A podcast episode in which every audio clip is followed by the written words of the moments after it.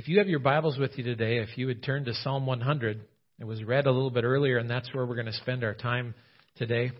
I will tell you, we will get back to 1 Corinthians next week as we continue on things. Also, realize that next week actually begins Advent. And so we'll get the Advent candle out. Um, one thing I'm going to do a little differently is uh, we'll have children's messages next week um, during the second services. Actually, we probably could do it during the first service. There's a few little ones around here with things too with that. But uh, for sure on the second service and lighting the candle. And uh, I've found that children's message work for us old kids too. So it works well as we go along. But look at Psalm 100. As you think about things today, out of the many nations in this world, we've seen some nations that maybe we hadn't heard of for a while Bhutan and Laos. The United States is one of the only few nations in the world that celebrates Thanksgiving Day. In most nations, not, there's not a day that's set apart during the year to offer thanks. So, my question is why do we do it then? One of the things that you need to understand is the reason we do it is because we were established as a nation that looked to God, that looked to Him and to give thanks to him.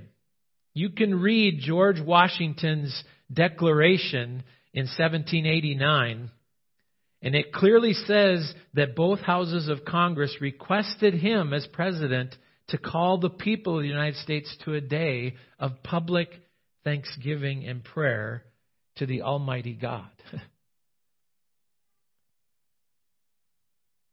that was the first president of the United States.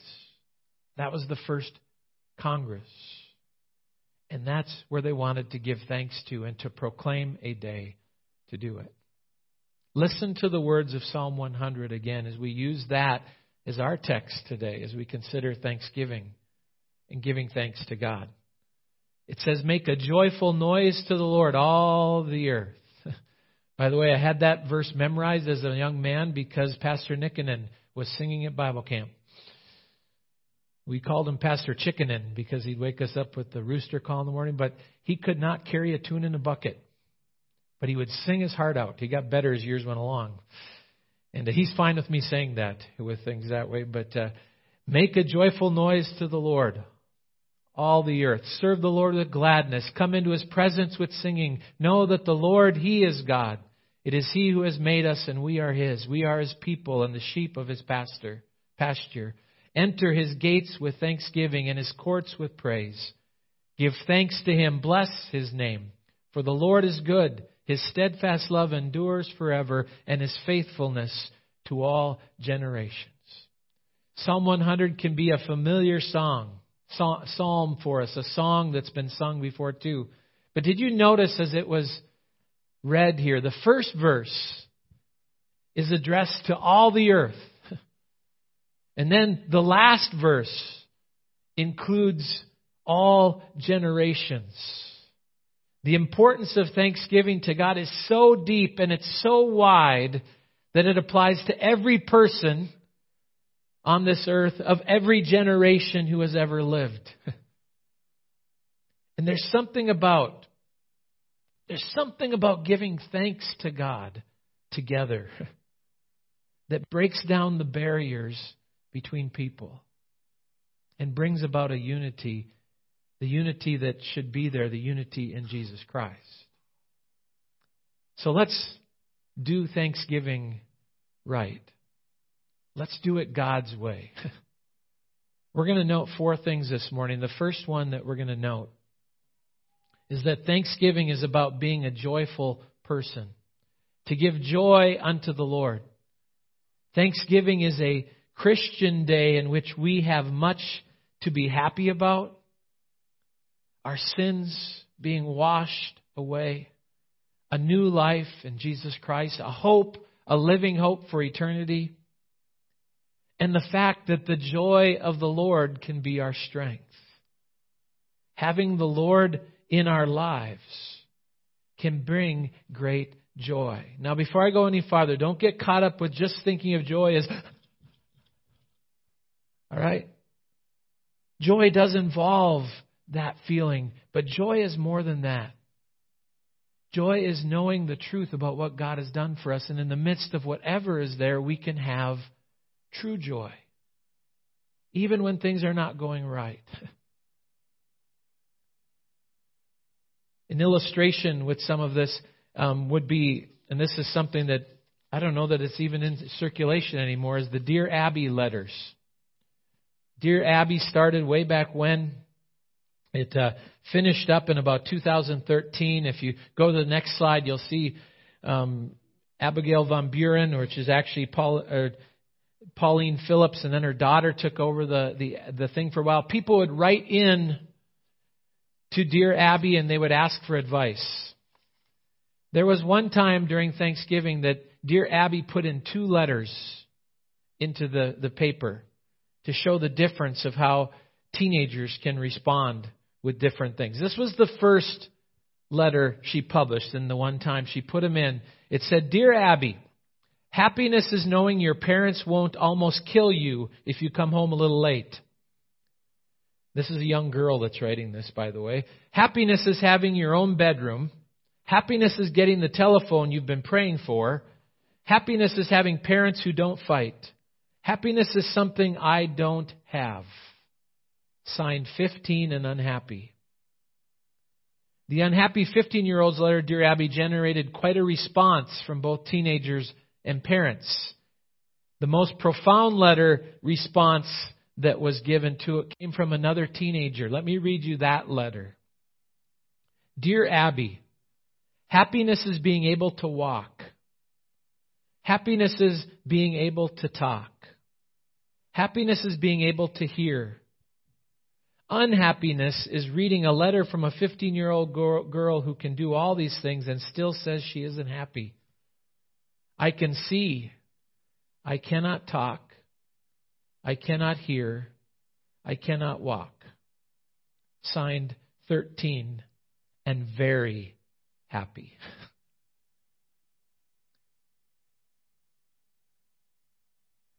I used to think people complained because they had problems.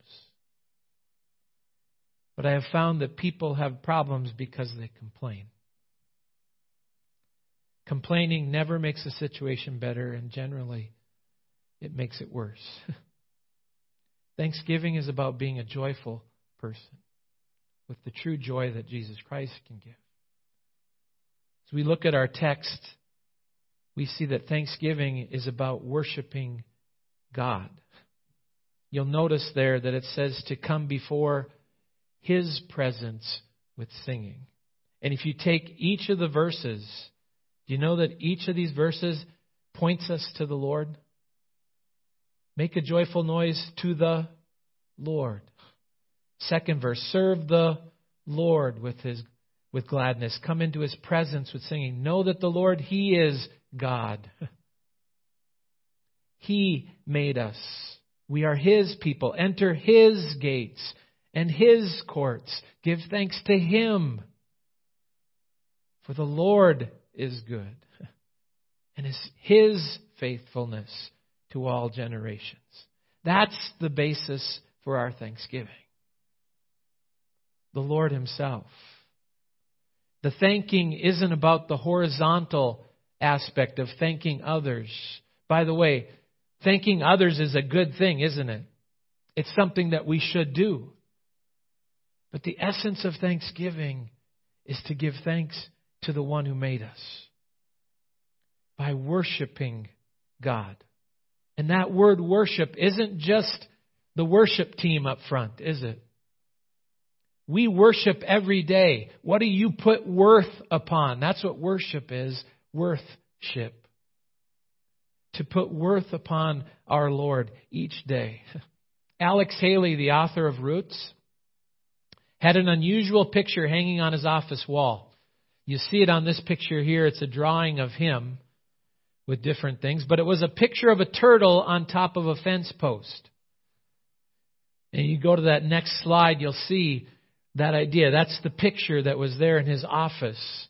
And when Alex Haley was asked about why is that picture there in your office? He would he said this, every time I write something significant, every time I read my words and think that they are wonderful, and I begin to feel proud of myself, I look at the turtle on top of the fence post and I remember that he didn't get there on his own. he had help.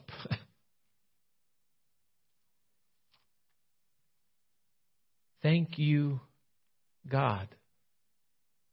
Thanksgiving is about worshiping God. Another thing that Thanksgiving is about as we look at the text of Psalm 100 is Thanksgiving is about knowing God. Know that the Lord Himself is God. It is He who has made us and not we ourselves. We are His people and the sheep of His pasture. If you've ever been to a professional golf tournament, you have to stand behind the ropes. The players are on the course and the rope separates you from them. There's an old clip of Jack Nicklaus that he said is his, one of his most memorable moments in his career. It was when his young son Jackie ran out onto the course during a major championship and jumped into his outstretched arms. To everyone else, Jack Nicklaus was this great golfer. But to Jackie, this was dad. See, knowing God is not professional, it's personal. It's a relational, relational thing. It's not just theological. For anyone to do Thanksgiving right, we need to know God in spirit and to know him in truth. As John 4:24 says, God is spirit and his worshipers must worship him in spirit and in truth. Do you know God? The only way to know him is to know him through Jesus Christ, his son, and what he's done for you. And that brings about true thanksgiving. Thanksgiving is about being joyful, being a joyful person. Thanksgiving is about worshiping God. And thanksgiving is about knowing God. And this last point may seem too obvious, but it is the key. Thanksgiving is about saying thank you. It's about giving thanks. Look at verse 4 there. We are to enter his gates with thanksgiving and his courts with praise, to give thanks to him and to bless his name. It seems like such a simple point, but it's the truth. You know, one of the things is did you notice that when Halloween got done, um, what what what went into the stores right away? Everything is Christmas. And by the way, don't get me wrong, Christmas is wonderful. In fact, sometimes we see it, we see it called Xmas, right? By the way, don't get too excited about Xmas either, by the way. Don't get too mad about that because you know the Xmas, that X is actually the, the Greek letter. Think of it this way the Greek letter um, chi, which is the first letter for Christmas, for Christ in the Greek. It's an easy way that you can tell somebody about Christmas. It's that first letter if you ever get that chance. But what's going to happen to Thanksgiving? We kind of forget about it, don't we? It kind of gets shoved aside, other than thinking about turkey and food and, and uh, the Dallas Cowboys playing on Thanksgiving Day. Are we going to start calling Thanksgiving tea giving? I don't know, whatever, with regards to that. But to say thanks in our world today is such an oddity at times. But think about it in your lives. How much did it mean to you when somebody said thanks? I've got a box that I keep. Um, it started out as a shoe box. It actually started from something when I was first here at the academy many years ago in seminary. I started putting little things that people would give me or little thank you notes into my little shoe box because it would remind me that what was happening in my life actually meant something sometimes to people. That little shoebox became one of those uh, copier paper boxes. And I've had to empty it out a couple times, but it's still a wonderful place to go. Little things that remind me of people and of moments I've had with them. Sometimes it's thanks, sometimes it's other things. But it's a great reminder. But what's the most important to be able to do is to thank God. And we forget to do that so often. to give that true, heartfelt thank you. Please do it to others too. But God wants us to give thanks to Him for what He's done for you and me. So let's do Thanksgiving right this week by being joyful, by worshiping God, by knowing Him, and by saying thanks. You know, I'm I forget, and probably last night I wasn't as thankful as I should be, but you know what? I am thankful for my family. I'm thankful for this church. But most of all, I'm thankful for the blood of Jesus Christ. I'm thankful for the cross. And Dale, thank you for choosing that song today. I'm thankful for the amazing grace of God, which offers forgiveness to me. on a crowded New York City bus, a man got up and he offered his seat to a lady. She was so overwhelmed by the kindness that she passed out right on the spot. When she came to, she said, Thank you to the man, and he passed out. It is so sad that the offering of thanks has become an oddity in our world. May you and I give thanks to the one who made us for what he's done for us. And our closing song, as the worship team is going to lead here as we go along, says that very thing. It's one of my favorite songs that was ever written. Thank you, Lord, for saving my soul. Would you pray with me before we sing that song in closing today? Heavenly Father, thank you for what you have done for us. Thank you for that while we were still sinners, you died for us. Lord, this Thanksgiving, help us to truly give thanks. And help us do that each day. Help us to worship you. Lord, thank you again. May you get all the glory and praise and the honor that's due your name. For one day we know every knee will bow and every tongue will confess that you are Lord. May we do that with our lives each day. And may the Thanksgiving week that comes ahead be a blessed week for the people here, for the family they get together with, with the friends, and for whatever they do. May we truly, Lord, look to you and fix our eyes upon you, the author and the perfecter of our faith. In your name, Jesus, I pray. Amen.